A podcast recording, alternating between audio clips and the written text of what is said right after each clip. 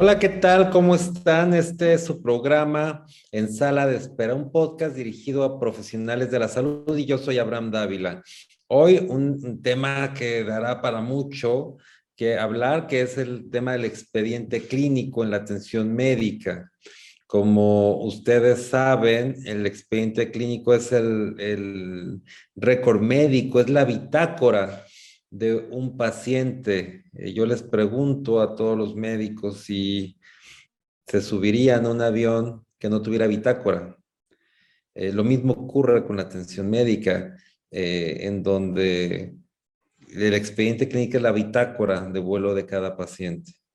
De ahí la necesidad, no solamente es nuestra obligación hacerlo al profesional de la salud, pero también hacer conciencia en el paciente de generar este, este historial médico, de pedir lo que, no, de que pedir que se elabore.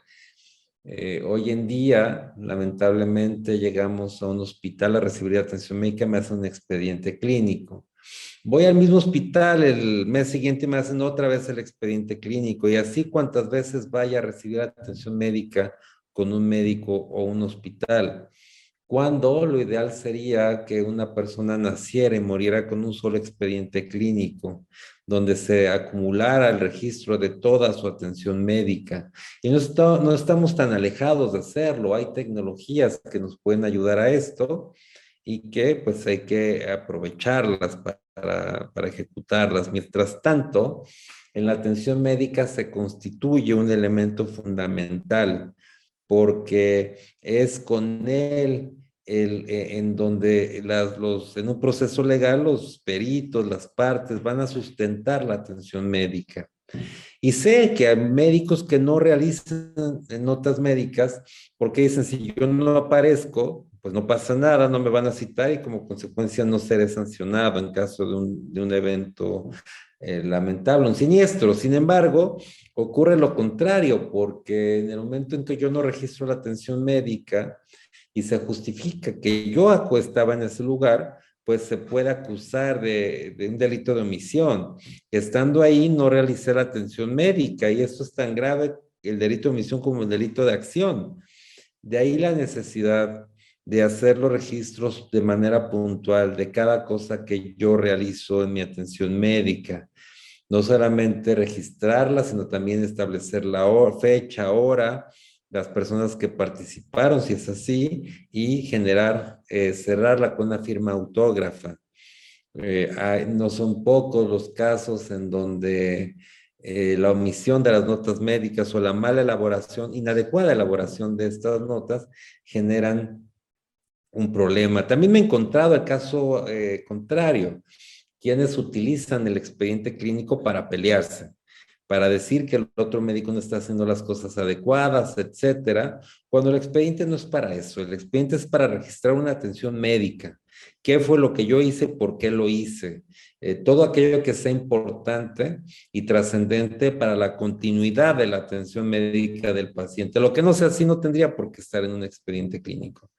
Eh, recuerdo mucho aquel caso en donde un médico le reclama a otro en el expediente clínico eso, por supuesto, lo utilizan los pacientes para presentar una reclamación en contra de este médico, quien siendo procesado al final legalmente resultó absuelto y esta a su vez demanda al primer médico. Una guerra entre médicos, ni siquiera entre el propio paciente, caray. Eso no, no daba crédito. De la necesidad de que nuestro expediente clínico esté bien elaborado, que sepamos que, la, que, cuáles son los elementos y requisitos eh, eh, elementales que no pueden eh, faltar en la atención médica. Eh, hoy en día hay herramientas electrónicas. A mí me gusta el expediente clínico de VHS, Virtual Hospital System. Está en la página VHS, VHS, vhs.com.mx y ahí usted puede hacer una prueba de la versión de consulta externa en diferentes especialidades y por supuesto la versión de hospital que tienes eh, multifacética, tiene muchas aplicaciones, eh, Interpharma, eh, check, validador de guías clínicas, pero sobre todo es muy fácil de elaborar porque si yo me tardo más en un expediente clínico electrónico en elaborar un expediente que haciéndolo físicamente jamás lo voy a usar. Entonces, el expediente clínico electrónico me tiene que ayudar a ser más eficiente de lo que hoy hago estas notas médicas. También nos encontramos con los expedientes clínicos eh, alterados, eh, algunos notoriamente alterados, donde se presume que, que existió, pues sí, una modificación inadecuada del expediente, se sacan notas. En general, el resguardo del expediente clínico tiene que estar bajo la custodia de el propio médico, en el caso de consulta externa, responsable de, su eh, eh, consultorio, o en su defecto por, eh, por el hospital. Ellos son los guardianes de este expediente, el cual es frágil. Y me encuentro muchos casos donde se extravía, lo sustraen, todo el mundo hace notas, no hay un verdadero control de los expedientes.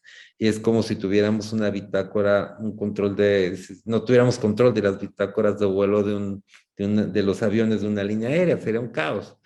Entonces, de ahí la necesidad que se establezcan mecanismos de seguridad adecuados y suficientes para garantizar esta elaboración que a la postre en un procedimiento legal es fundamental. Como decía un amigo, puede convertirse en su mejor aliado, pero también en su peor enemigo si no está elaborado conforme a las reglas de la propia normatividad, en este caso la norma 04 del expediente clínico. Eh, y bueno, en el caso electrónico tiene que cumplir algunas otras normas. Bueno, ese es mi comentario el día de hoy y seguimos aquí con más del expediente clínico porque vamos a hacer varias cápsulas de eso. Yo soy Abraham Dávila y este es su podcast en Sala de Espera, un programa dirigido a profesionales de la salud. Muchas gracias.